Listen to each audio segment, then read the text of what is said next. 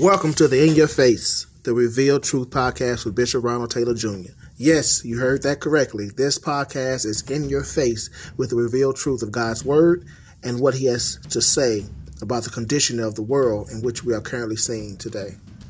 We are living a time where the truth is being buried under lies, entertainment, and all kinds of miscommunicated means to keep it hidden. The scripture declares that we are not to be ashamed of the gospel of Jesus Christ because it is the power unto salvation to set us free from the darkness that wants us bound and weak.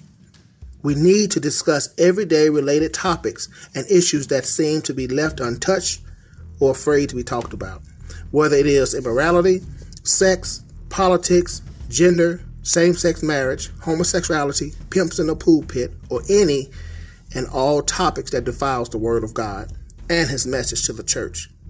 We need not to be afraid or silent. We ought to stand up and voice not our own opinions, but what the Lord has said. So join me as we take it to the streets and get in the face of the world the revealed truth.